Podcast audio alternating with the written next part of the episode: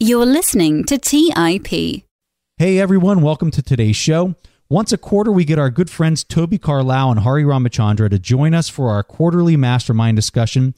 If you're not familiar with the format, each person brings one stock pick to the table and they pitch the rest of the group on the idea that the company might be a great investment. After the pitch, the remaining members of the group provide feedback and risk considerations on why the investment might be good or why they might have some concerns. It's a great opportunity for us to go through our line of thinking and hone our skills at asset valuation. So, without further delay, we hope you enjoy our mastermind discussion for the third quarter of 2018.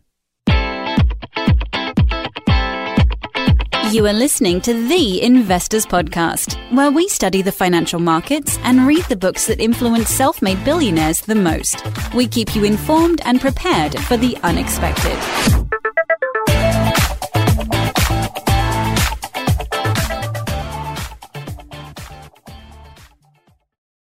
All right, welcome to the show. We are always excited to do our mastermind discussions. And for people that have listened to these before, you know the group. But if not, we have Toby Carlisle. He's with us from the Acquirers Fund. And we also have Hari Ramachandra. He works at Salesforce as a senior director of engineering, works out in Silicon Valley. He's worked at other companies, call it LinkedIn or, or whatever, but he's our expert out in the Valley. And uh, Stig and myself. So without further delay, let's go ahead and kick this thing off. And I believe, Stig, you were going to go first with your pick for this quarter. Yes. So my pick for this quarter that is Google, and uh, I'm very excited to hear what you guys have to say before I do my pitch. It's not your typical value pick at all, so I'm I'm really excited. But 80% of the revenue right now comes from digital advertising, and you're probably familiar with a lot of their products, you know, AdWords, AdSense, Gmail, Google Maps, or whatnot. Uh, they have a lot of streams of revenue, and then you have 15% of the revenue comes from. They actually called it other revenue. It's a very original name, and then other bets, which is the cloud that they're right now investing heavily in, apps in Google Play, uh, hardware, and so on and so forth. Lately, I think a lot of people have noticed that Google has been in the media about breaking antitrust laws, the fine of $5 billion from the European Union. And just to give you guys some perspective, $5 billion, that comes out of an operating income trading 12 months of 30 billion. So it is significant, even though it's not something, of course, that will have detrimental effect on Google. Just as a fun fact, I can share that the last record of fines given by the European Union. That was back in 2017, $2.7 billion. And that was also Google. And it's primarily from, you know, bundling search engine and Chrome apps into operating system and so on and so forth. So kind of like a ring from the, uh, from the past with Internet Explorer and, and Netscape, I guess. But if we look at the main source of revenue, digital advertising, this is a huge industry. We're looking around $250 billion in the market or so that is out of all global ad spending, which includes you know radio, television, also. But 250 billion that that is only digital advertising, where Google is huge. You have the the industry that is growing. Last year it was growing at 21 percent, so it is rapidly growing. And uh, Facebook and Google accounted for 90 percent of that growth. If we look at the moat, and I can already say here it's very interesting that we have Hari with us here out from the valley because he can probably talk more about the moat than I can. Of course, it's the algorithm and it's the search engine optimization. I think you come up with many different types of moat, so it really depends on where you, you focus. I like the idea of that the core business that they have right now, they do not need to uh, reinvent themselves the same way as, say, something like Apple. They're so dependent on their iPhones I see a lot of moat right now in Google's algorithm and the search engine optimization. They're sitting on 90% of the market share. It's not up for me to say if it's a better algorithm than other search engines. I don't really know if it is, but it is the go to place and the platforms where programs are working in.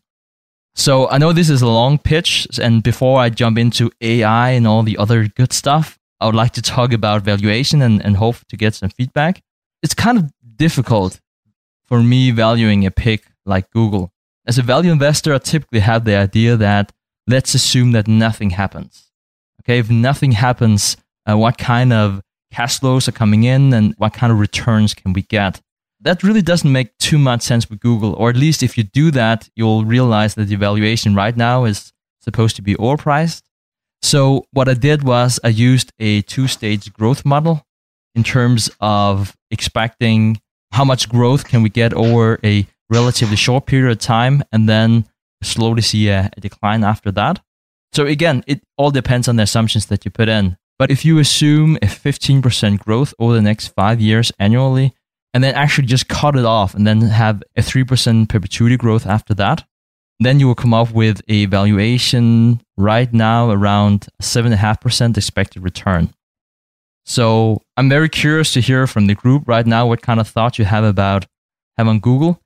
And if I can throw it over to Hari first, I'm very curious to hear for someone who knows Google better than most, what you have to say about the valuation, but also Google in general. Well, thank you, Stig. This is a great pick and probably timely for, for based on the current events. And uh, I think you highlighted some of the key points, which are uh, very significant. And um, as you said, I guess 85% of Google's revenue is still from advertising. So just to put things in context, they are still massively dependent on advertising as a form of revenue, whether it is search or YouTube or other properties that they have. However, they have a lot of bets that is going on. So to me, Google represents optionality in the sense that uh, there is self-driving cars, uh, they have their uh, Google platform, uh, and then they have other initiatives that are going on, and some of which we don't even know at this point of time. So that's number one. For me, number two, I'm hitting on some of the qualitative aspects here. Uh, I guess Toby and Preston will be better at commenting on the valuation aspects. I'm I'm going to leave it to them. The second thing that I feel in the valley or in, in the tech industry one metric I look for, which is usually not in their balance sheet, is their ability to attract talent. And uh, in the pecking order of the Silicon Valley, and if you for now ignore some of the really hot startups, just among the bigger companies or even the mid-sized companies, Google is the top contender. I think uh, if there is an in, this if an engineer is coming out of uh, Berkeley or MIT any other company except for Facebook, he most likely will choose Google. Stig, I wanted to talk about the valuation part that you were saying because I like the way that you uh, went about valuing it. I'm a fan of this pick. I think that this is a, you know, out of all the picks that we're going to be talking about on today's show, I think I like this one the best. When we look at how the company's performed over the past 10 years, what I did is I went and looked at the top line. What was the growth rate of that revenue over the last 10 years? And when you look at that, it's at around a 19% growth rate for the last 10 years annually. So if we start with that as our foundation, saying this is what they've done in the past and what they've done in the past is unbelievable. Can they do that moving into the future? So if we start with that as our foundation for valuation, if they made 19% annually in their top line, and they continue to make 19% in their top line, what kind of valuation comes out starting with that as our baseline? And then we can adjust from there to kind of determine whether we think that that can be sustained or not sustained. So if we start with that valuation and we say that it's going to continue to grow at 19% for the next 10 years, and then after that, we'll just use inflation. At the current price, you're going to get around a 9% return.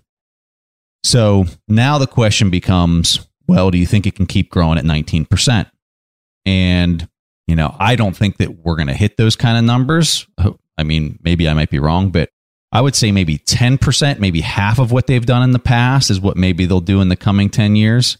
And so then let's look at what that number kind of produces as far as evaluation goes. And so when we plug in 10% growth into the future for the next 10 years, we're getting more around a 4% return. And, you know, if it's less than that, well, then you're right where the rest of the market's priced at. So I think it's priced better than the market, my personal opinion, because I do, I don't think that 10% for them in the next 10 years is out of the question, especially with where they're at with AI. But I, I think there's a lot of unknowns, and I think it's, you know, those are big numbers to, to produce in the coming 10 years. And I think that, that no one's going to argue with that. So I agree with everything that Hari said, uh, specifically on the TensorFlow stuff and their cloud computing and the way that they're going to be basically outsourcing resources and also storage on their platform because I think everyone's going to want access to their open source AI. And I say open source with quotes around it, but I'm a fan. I'm definitely a fan, especially when you look at some of the other stuff that's out there. Yeah, Stig, I agree with you that Google is a phenomenal business and the growth rates in it are just uh, astonishing for how big it is. It's a market cap's like 866 billion, enterprise value is about 770, which means that it's got roughly 100 billion dollars in cash and investments sitting around. The thing that I run into, the problem that I have with it is I think it's expensive. It's at he's like 54. If I look at the metrics that I like, like an acquirer's multiple 25, enterprise multiples on like 20. But if you look at any of the quality metrics, it scores off the charts on any of those quality metrics. So I think it's one of those companies that it's very hard to lose much money in something like this because you buy it likely is a bigger company 10 years from now. The question is how much bigger over that 10 years and therefore does it justify the price currently? It's not a company that I would invest in because it's just the valuation turns on the growth and the growth has been extraordinarily high and it has to continue to be extraordinarily high. If it does that, then you get pretty good return, but not a phenomenal return. Whereas if it disappoints on any of those metrics, then the return is going to be much more subdued. But I don't think it's a stock you lose money in. So I think that the risk reward is interesting. Like the downside is very little. The, the, the question that you have is how much money can you make? So, you know, for that reason, it's not a bad pick. I want to talk risks as well, Toby, because well, we saw recently with Mark Zuckerberg going up on the Hill and testifying in front of Congress, and they were asking their questions, which were absolutely hilarious. You could quickly tell that there's a, a major gap in what I would say the majority of Americans or anyone around the world really kind of understand about tech and what Silicon Valley understands about tech. And until that gap gets shored up, I don't necessarily know that you're going to have the regulations kind of take hold, but I think that that day is coming. And I think that what the focus is going to eventually turn to from legislators is a focus on making your data history more accessible and easier for you to adjust. As soon as they get on that narrative and, and as soon as they start forcing that into some type of regulation where let me give you an example. You go on the Facebook and it's required by law that in the navigation bar, there's a button you can click that goes into your entire history of every single thing that they've collected on you. And that you can go in there and amend and tweak that at ease. And I think that that's where the legislation is going to change is that it's very easy somehow that the spirit of that is built into the law that they have to make it very easy for people to go in and amend their history and what's being collected on them. Once that happens, the ad revenues for Google, Facebook, whatever drastically changes in my personal opinion because if I can go in there and see every single piece of data that company X is collecting on me and I can delete it, you know, with one click, boy, the whole game changes and and the money that these companies are making are going to be drastic. The problem that I think you got right now is an education problem from legislators. They know there's a problem. And I think most people don't like not being able to control that. I think if you interviewed 100 people and asked them, do you wish you could control the data that's being collected on you with a couple clicks? Everyone, every single person is going to say yes.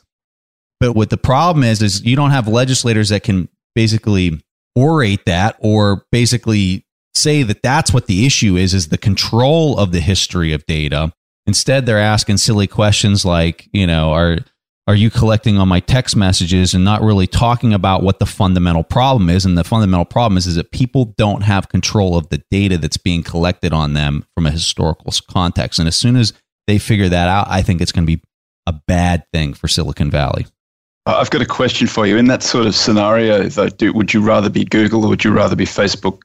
I think both of them are going to be uh, punished extremely hard on this. But to be to answer your question, if I had to pick, I would probably say Google. I don't think that people realize how much data Google collects on them, whereas you sort of feel like you've shared a lot with Facebook, which is why there's a lot of enmity towards Facebook at the moment. And I think that's even shown up in some, like their daily average use has dropped pretty significantly over Well- the last might be ten percent. This and, and to your point, I completely agree with you. To your point, how often are you on Facebook and whatever number you come up with? How often are you using a web browser? Okay. And what's going through the web browser? I mean, I'll even take it a step further. I've got Google routers at my house. And it doesn't take a genius to figure out real fast who's collecting more information on you. And you can, if you log into the Google page and you can see, you know, it tracks your cell phone, so it can see everywhere you've been for years and years and years. That's Yeah. that's pretty scary. Yeah. No, I mean, I, I think that that's really when you get to the crux of the issue, as soon as legislators figure out that what I just described is the issue, the question then becomes okay, well, they were making this much money per person when they had full open access to pretty much anything that they wanted and people couldn't delete anything.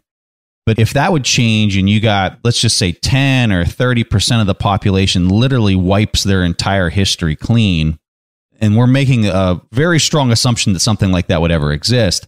But if it would exist, what happens to their numbers? Oh man, I think it's going to be brutal. Let's take a quick break and hear from today's sponsors. Today's episode is sponsored by Range Rover Sport.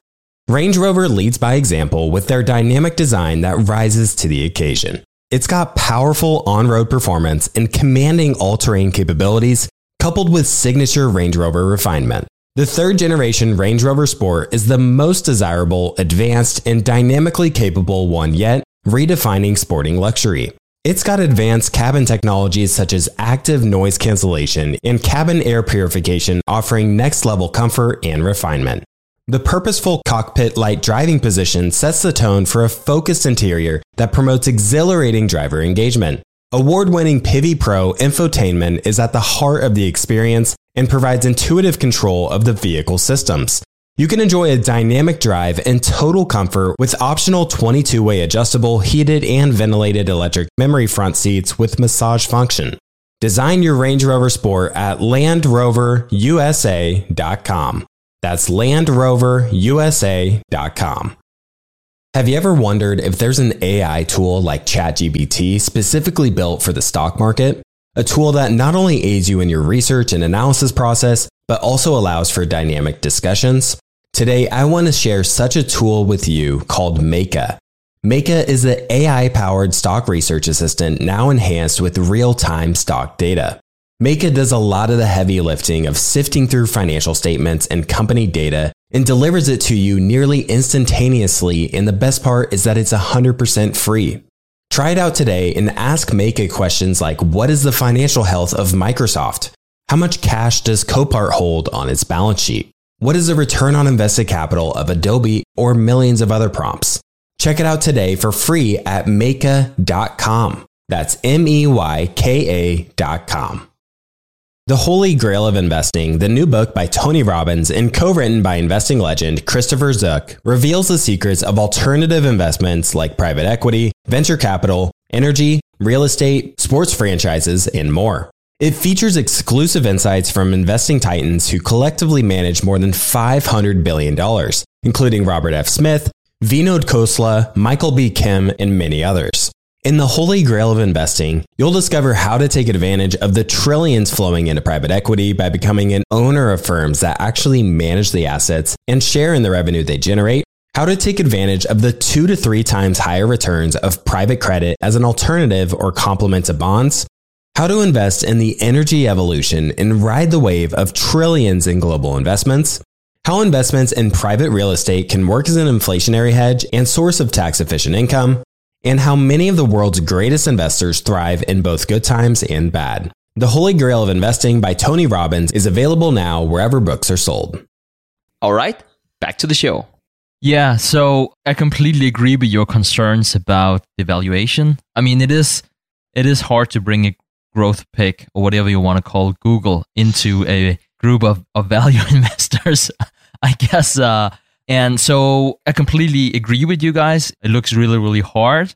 Whether or not you would use my 15% for five years or Preston's 10% for 10 years, I think it's really, really difficult. I like Preston's approach about saying what's the top line, which is basically also what I did, and I subtracted some. I mean, it's not really a scientific art whenever it comes to you know predicting crazy growth rates because I mean you have to come up with something and, and argue for why you think it should be 15 times 5 or 10 times 10 whatever you want to come up with I think whenever it comes to Google I think one thing that is unknown and I know that I am talking like a growth investor right now and not as the value investor I would like to be I think the future of AI I think is going to be very interesting I think that Google right now is probably best positioned.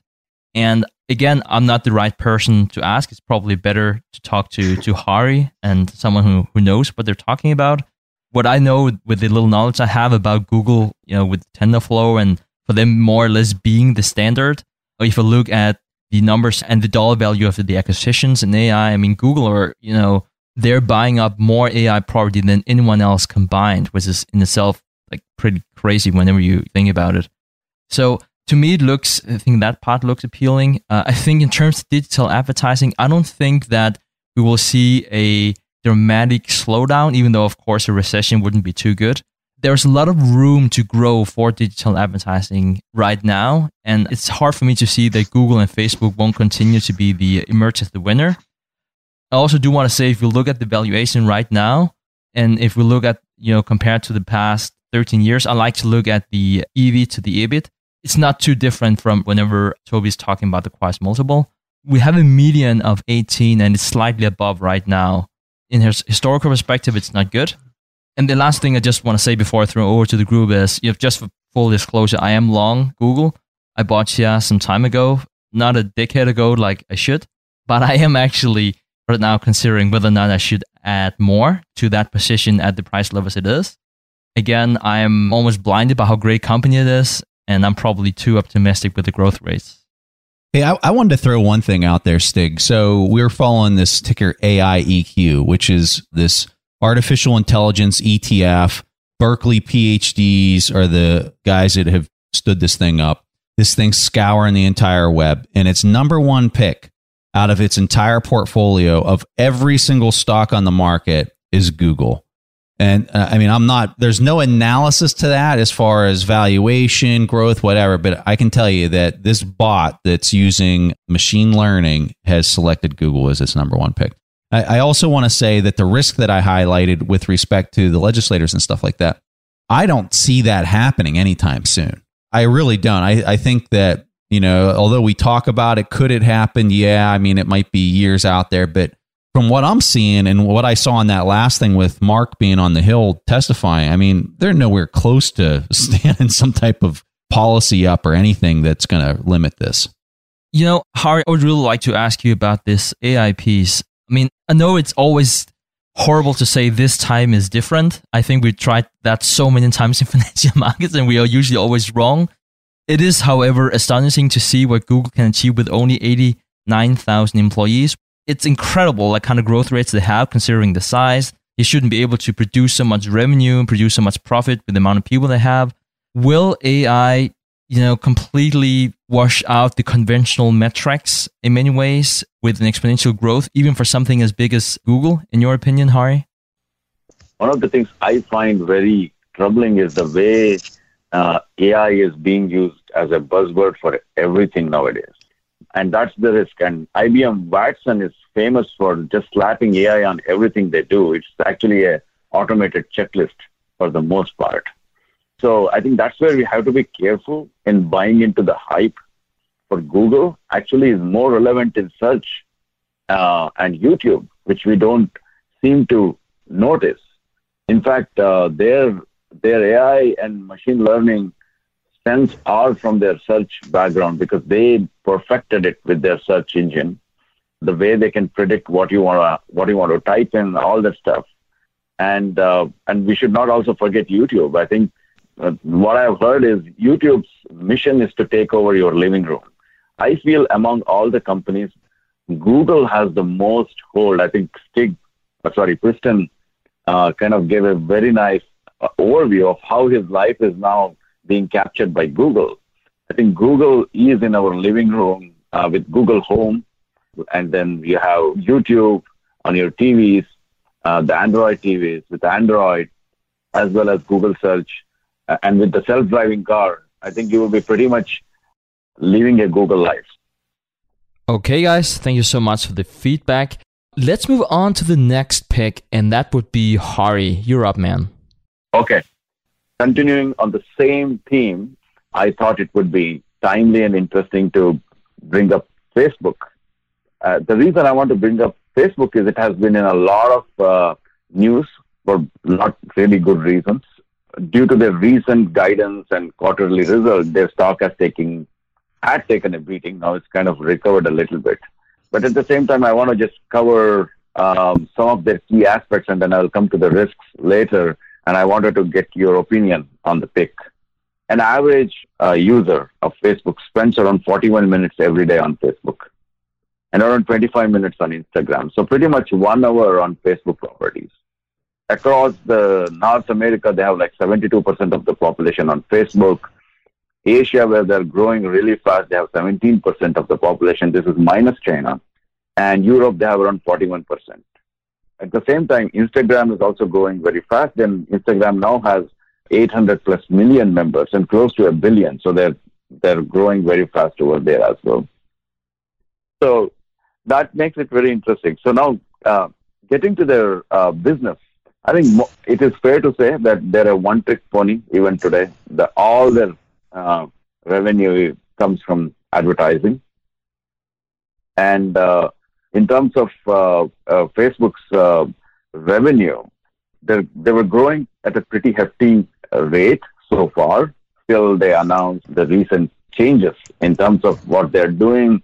And based on GDPR and other compliance issues, they, they said that they might they might slow down in terms of their revenue and in terms of their margin in fact, um, in the latest quarter, the second quarter of 2018, the revenue was 13 billion, which was uh, an increase of 42% year over year. So even without regulation risks, it is fair to say that at some point the law of big numbers will catch up with them, so they cannot keep growing at these rates forever. Kind of what I I would like to uh, highlight here is that even even if we consider that their margins are going to go down. Their operating margin today is around 49%. I mean, that is unheard of. I think to give you some context, if you look at the margins of average S&P 500 or a median, the margin is around 19%. Considering that you're not going to capitalize their R&D and content, which I think you should, and if you do that, their margin will come up to 57%. We can assume that their margins will go down because of all the changes. System Stig and Toby, you guys are much more the right people to uh, talk about valuation than me. So, what I wanted to make the case for Facebook uh, on the tenant that when there is a lot of bad news, there might be value. So I'd like to know your opinion. You know, Hari, I think it's a very interesting pick, and there might be value because you, you you have to like factor in a ton of growth. But I do want to say that right now, if you look over the past eight years, really since the time that they went public, the lowest the EV to EBIT has been that was 18.4, and right now it's 20, and the median is 41. So I mean, in historical perspective, it is interesting. Then you can always argue: is it just chronically overvalued? Because then you can use these numbers for for really anything but it is interesting. Uh, but to get a decent return, I mean, we have the same problems that we have whenever we talk about Google. Like you have to factor in some very generous double-digit uh, growth rates. You know, you have to come up with a short run, call it five, seven years, whatever, like on something like 15, 20% annually or something like that.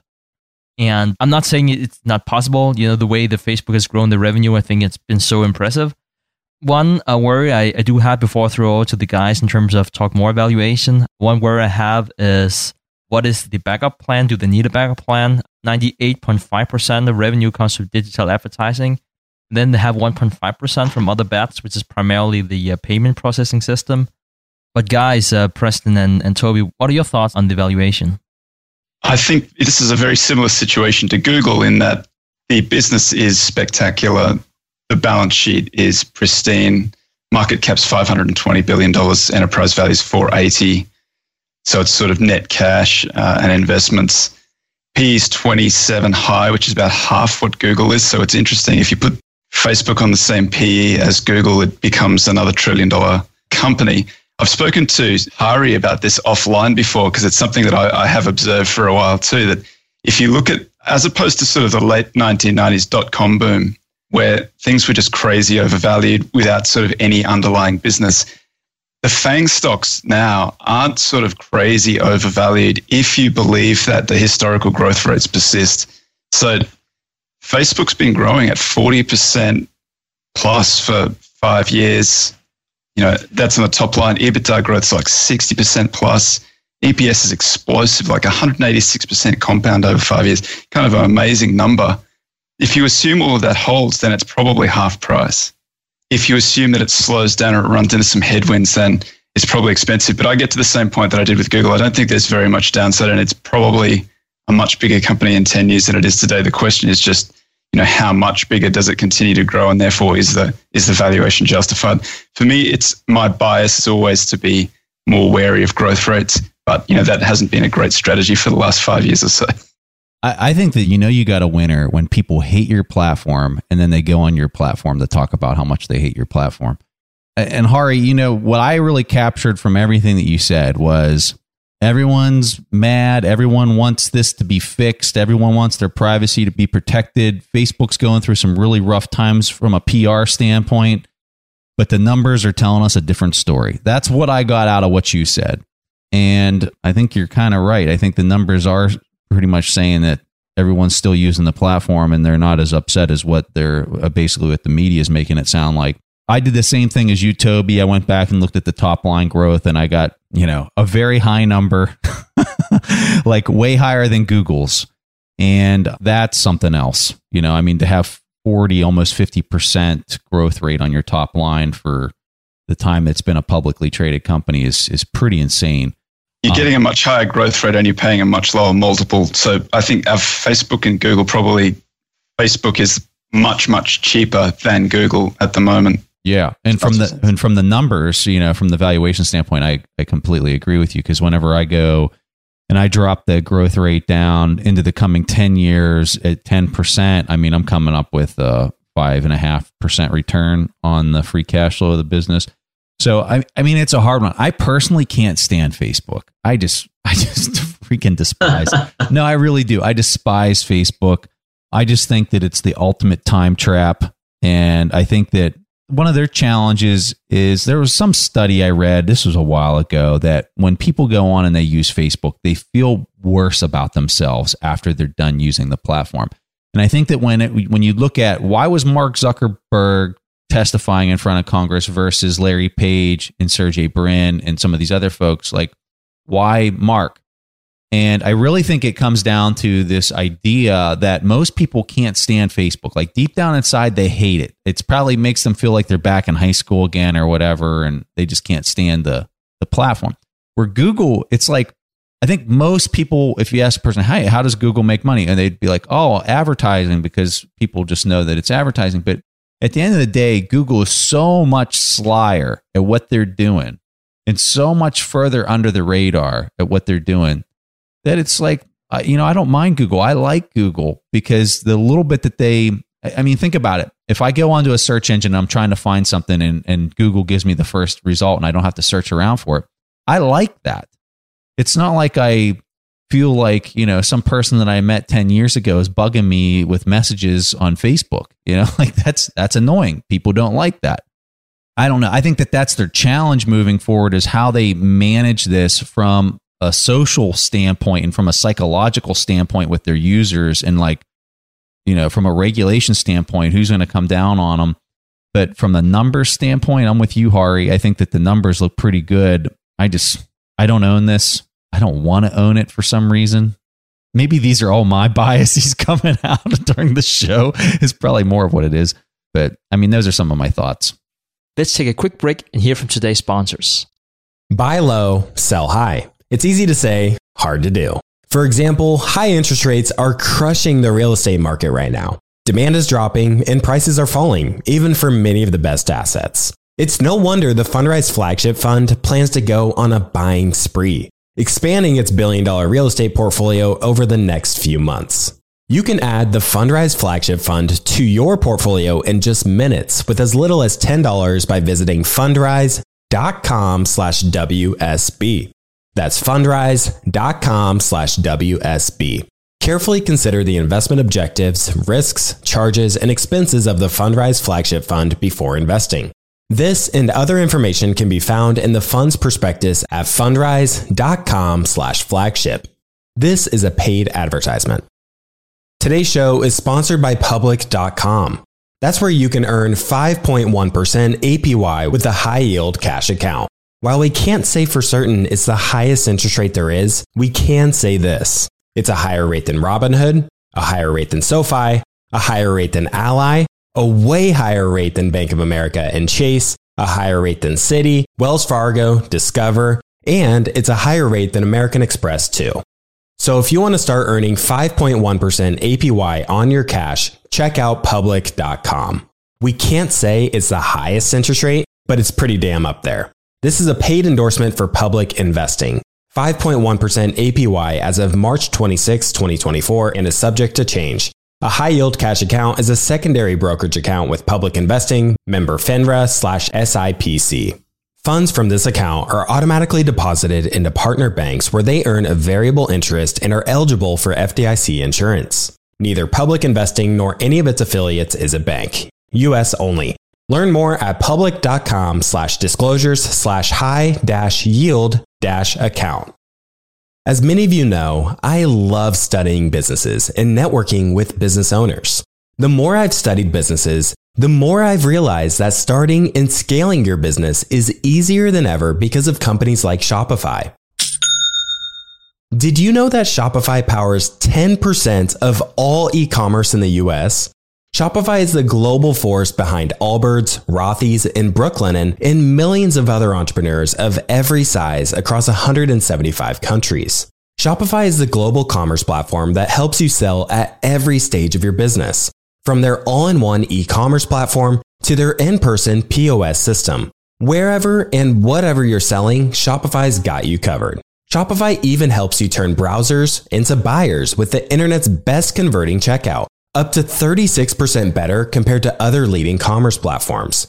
What I personally love about Shopify is that it's the turnkey solution to kickstart and grow your business, and they are totally committed to giving you the necessary tools to succeed as a business owner. Plus, they have an award winning customer support team there to help you every step of the way. Because businesses that grow, grow with Shopify. Sign up for a $1 per month trial period at Shopify shopify.com slash WSB. That's all lowercase. Go to shopify.com slash WSB now to grow your business no matter what stage you're in. That's shopify.com slash WSB. All right, back to the show. Okay, Toby, let's hear your pick. I've got the highest tech pick for the day. I think it's Pilgrim's Pride, PPC, which is like a chicken butcher distributor. As you can imagine, it's not as exciting as Facebook or Google, and they don't make as much money. Chicken production, basically, very fragmented industry, very cyclical. So if beef gets too cheap, then that hurts chicken prices. It's not a great industry. It's not one you buy as a compounder. Pilgrim's Pride has been hurt because the uh, not really sure what's going to happen with the tariffs. This is something that can get hurt because it distributes internationally. So the reason though that you might want to own it is I think it's very, very cheap. So market cap is about 4.4 billion. Enterprise value is 6.4, which means that it's got some debt on its balance sheet, but you get it on a P of a little bit over seven. And the acquirer's multiple on it is uh, a little bit under seven as well. It's fine on all of the health metrics that I look at. Piotroski is about four, so not great. Altman Z score, which looks at financial distress is safe, which, you know, given its debt load, is something that I wanted to look at. Beneish M score. So this looks at whether they're manipulating their earnings or not. This is sort of uh, on the fringe at negative 1.5, negative 2.2 is the cutoff there. Has a pretty reasonable return on invested capital around 20%. If I do a reverse DCF on it, you're sort of assuming a negative growth rate of about 1% at the current price. And I, I think that you're already compensated at this price for all of the risk that's in this stock. So in December, it was trading at $37, currently trading at $17.70. So it's off about 50%. So it's got about 100% headroom. I think DCF valuation, it's been growing pretty consistently over the last five or so years, about five or 6%. So if you assume roughly 5% growth, I get to about $27, $30 for this stock. So I think plenty of margin of safety where it trades now. Not a great business, as I said, because it's very cyclical. But I assume that the tariff situation will sort of scare markets for a while. But when that goes away, it'll sort of be roughly back where it was. So I think $27, $30 is, is a reasonable estimate for this stock. Toby, let's talk your position on the whole tariff thing because I think that that's a really important part to understand this company. How do you see a lot of that playing out, or kind of how are you positioning yourself with respect to the risk of it? I don't know how it plays out. It's one of those things that, you know, I'm just trying to take advantage of the situation as it presents itself now. I think a lot of these stocks are priced as if the worst news is the tariffs come in and these things are targeted. I think that that's the time to buy when you have that uncertainty. Once the uncertainty's gone, you know, I think this is going to be trading at a higher level. I mean, from the numbers standpoint, I'm, I'm assuming Stig, you got very good numbers on this as well. I, I got great numbers on this. Yeah, I have something like 9% even without growth. I always love whenever Toby's on pitching something because it's uh it's always cheap. And uh I I like that. To what you said before, Toby, yeah, we're probably not looking at a lot of mode here. It is a pure play on chicken, which is can be quite vulnerable. It goes a little under the radar because of the environment issues compared to beef. But of course, you have the animal welfare thing. You do see a shift, as little as it is, whenever it comes to that. You know, there were a few things that I found really interesting about this company. First of all, that they have like this major shareholder, of 78%.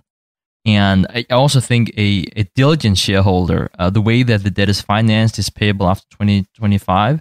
I can't just, whenever I look at the landscape of companies, I can't really fathom why so many are doing short term loans right now. Whenever they can secure something more, I wouldn't say for free, uh, but take a lot of the uh, the risk off. So I really, really like that. Debt is creeping up because of the acquisition they did last year.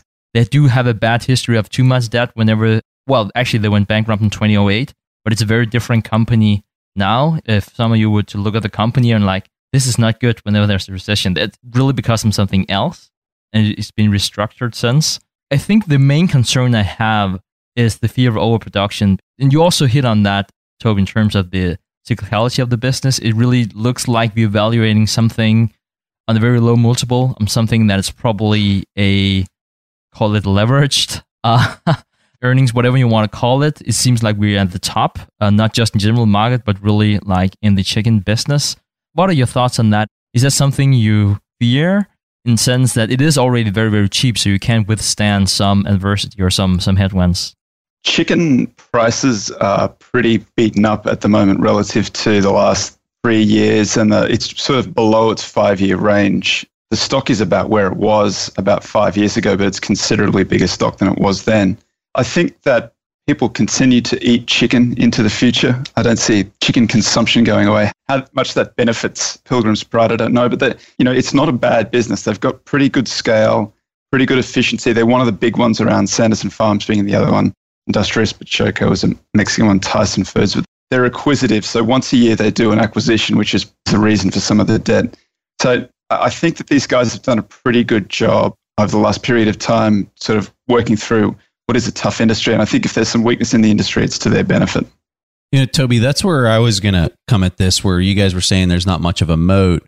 Is the moat just purely the the market share that they already possess? So I'm looking at the last 12 months, they've done 11 billion dollars in sales, which I think is quite a bit. I'm kind of curious what that market size is and what some of their competitors are.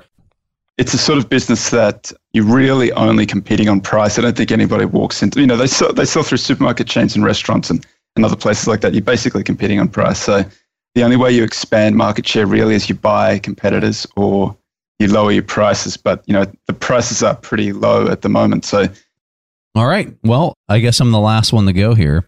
And uh, the reason I'm the last one to go is because about 10 minutes before we started recording, I said, I've got to change my pick. I'm changing it to this. And I gave these guys no time to prep so they could pepper me with any kind of questions. So I'm just gonna I'm gonna lead with that. And the company that I selected was H and R Block. The ticker is HRB. This is not nearly as sexy as some of the other picks. I mean, it's it's probably about as sexy as the chickens we were just talking about. But as far as Google and Facebook, it's it's definitely uh, not there. When you look at this company, just to kind of give you a little bit of an overview, their top line is about 3.1 billion per year on their revenues. Their free cash flow hovers around. I mean, it's it's a little lumpy, but it's not really growing and it's not contracting. In fact, 2018 was some of the best free cash flow that they've had in the last 10 years, and it was at 751 million for the year. So I look at this company really not taking more market share. I don't see them really losing any market share. I think that their competitive advantage is in the fact that when people go on to do their taxes, their tax information from the previous year is loaded into the cloud on their system. You know how to use their software. It auto flows all your information over to the coming year. And so if you use H&R Block this year, you're very likely to use it again in the coming year because it's just ease of use. So I think that there's a competitive advantage there for anybody that it was in this space to begin with. I think it's very difficult for newcomers to come into this space and kind of take market share. I like that. From the numbers standpoint, I am pretty much keeping the growth really flat, maybe around a 2%, 3% growth just to keep up with inflation. And I also accounted for in my model about a 20% chance that you'd see a negative 5% growth going into the future. And with those numbers and the price that the stock is currently trading at, it's trading around $25, $26 right now. I'm coming up with a 14% return. And I'm looking at this just like if, if it was a fixed income bond is how I'm really kind of valuing the business. I think it's just going to continue to be pretty consistent moving into the future. And I feel like that's a pretty large yield considering where the rest of the market's at today. So I'm curious to hear everyone's thoughts now that you guys had 10 seconds to hear my pitch and to prepare for this. Let me hear what you got. Toby. I like this pick for a few reasons. It's cheap on acquirers multiple basis, 6.9 times when I look at the balance sheet and the ratios, that it all looks really safe. Like if I, if I just go through Piotroski's six, Altman, which is the financial distress, says it's very safe. Beneish, which looks for manipulation, says it's not a manipulator. Market cap's 5.3 billion. Enterprise value is about the same. He's about nine, which is probably too cheap for something like this. If I look on a reverse DCF, it's assuming you get a fair value of around 33 bucks when it's trading about 25 growth rate assumed very, very modest, where it's been growing pretty rapidly 7.8% over the last five years on a revenue basis, 7% on an EBITDA basis. So I think it's a good combination of it's a pretty good business at a pretty low valuation. I guess the, the qualitative questions are Does the IRS ever get its house in order and send out those much simplified forms, which means that people don't have to do anything, they just sign off? Or the sort of uh, the scrapers that the kids like to use, like Mint, or when I say the kids, I use it too. You know, Mint or those things that track your.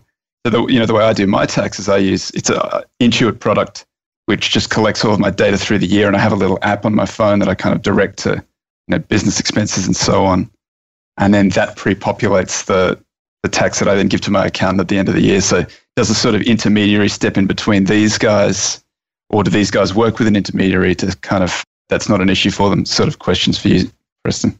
I think most of their customers, and I could be wrong about this, but I think most of their customers are people who get a W 2 at the end of the year, no really other investments. You know, they're intimidated by the IRS forms. And so they log on to this thing and it's it's literally a click through screen that they input the numbers right off their W 2 and it just walks them through every step to make sure that they have like that sense of fear removed that they're going to get audited. I mean, all those those kind of concerns when I mean, those people are the ones that are not going to be getting audited because the money's already been taken out of their W 2. But I think it's a sense of not knowing what you're doing and kind of using their software. That's my impression. I could be dead wrong about that. And I don't know what market share of their revenue is that person that I just described. But I just think that there's a very large moat around the fact that they have the history in the cloud of everyone's previous returns and all their information. It's a funny stock that hasn't sort of hasn't gone anywhere for a really long. It's trading roughly where ten years ago it was trading at twenty five bucks, and here it is at yeah basically twenty five bucks, but it's cheap. Yeah. So is it is it the fear of the IRS doing that? What, what's sort of what's keeping the price down? Well, and, and here's and I, I want to caveat with what Toby just said because I completely agree with him. But when you look at the payout ratio, the payout ratio in this company right now is 80%. So if whatever they're bringing in on earnings, they're paying 80% of that out to people in a dividend, which I think is great. So if the price doesn't move, so what? You're making decent return on the dividend. I don't know. I, I think that you you know you get some of these companies that just continually trade at kind of a lower multiple relative to everything else. I think maybe the reason you might see it trading at a lower multiple simply because there's no growth whatsoever. And I think everyone's growth hungry these days. So, and they're always growth hungry. what am I saying? you know what is funny? The the growth isn't that bad. The gro- it's growing faster than GDP. Growth rate for the last five years is about seven point eight percent. Last ten years is about two percent. That's on a revenue line, Mm-hmm. which is a bit lower. But the EPS has been you know, ten years at five point seven percent. That's pretty good. Pretty pretty good. Yeah, I don't know. I liked it. I, I liked how ordinary it was and how kind of it's under the radar. And I, I think the numbers look good. But anyone else, Stig? I know you had maybe five seconds to repair because whenever I started talking to you when we first turned on Skype, you didn't even know that I had changed my pick. No, I mean, I I guess my excuse will be that I didn't have too much time to come up with being like a really negative person on this pick. I mean, the numbers are absolutely amazing. I mean, especially in this market, I don't see a ton of red flags. We actually wrote an article on intrinsic value index not too long ago with uh, with Christoph, who we're collaborating with, and it was about Tax T A X. That was the ticker, which is a very similar company. And so, in general, within the industry, I don't know how much it applies to specifically the services of uh, HRB, but you see more and more automation, which is also one of the reasons that HRB are closing down 400 locations. You see a lot of the need for, and this is just like a general thing about the industry, a less need for like speaking to the customer, the person one on one and a lot more can now be done with uh, with computers and, and different systems than this that's really like taking the customer. Now so i don't think i would include a lot of growth. I don't think that was what you did preston. And and the thing is you know even if you if you see like a s- small decline it's it's still a very very decent pick i mean it sounds crazy after talking about you know facebook and google where we're like trying to pump up like 15% annually or 20% annually and now we're talking about well if it's only suck a little less year by year, it's still, you know, it's still okay, which is a very different discussion to have. But I think it's a very decent value pick to have, especially if you're an income investor. They've been buying back stock too pretty consistently. So in 2000, 20 years ago, they had 400 million shares on issue, and now they've got a little bit over 200. So they've roughly halved the shares outstanding over close to 20 years. So they're doing the right thing. The only issue is that the managers don't own any stock. Yeah. Yeah, that's kind of telling, isn't it? And also, Preston, talk about TurboTax, Intuit, and what are some of the risks? Is Intuit or TurboTax cannibalizing a lot of uh, H&R block customers? Is there still more room for TurboTax to cause damage? And another perspective is I know Intuit is right here in the Silicon Valley. They're doing a lot of work to revamp their technical stack, their technology. They're infusing uh, a lot of new methods and methodologies.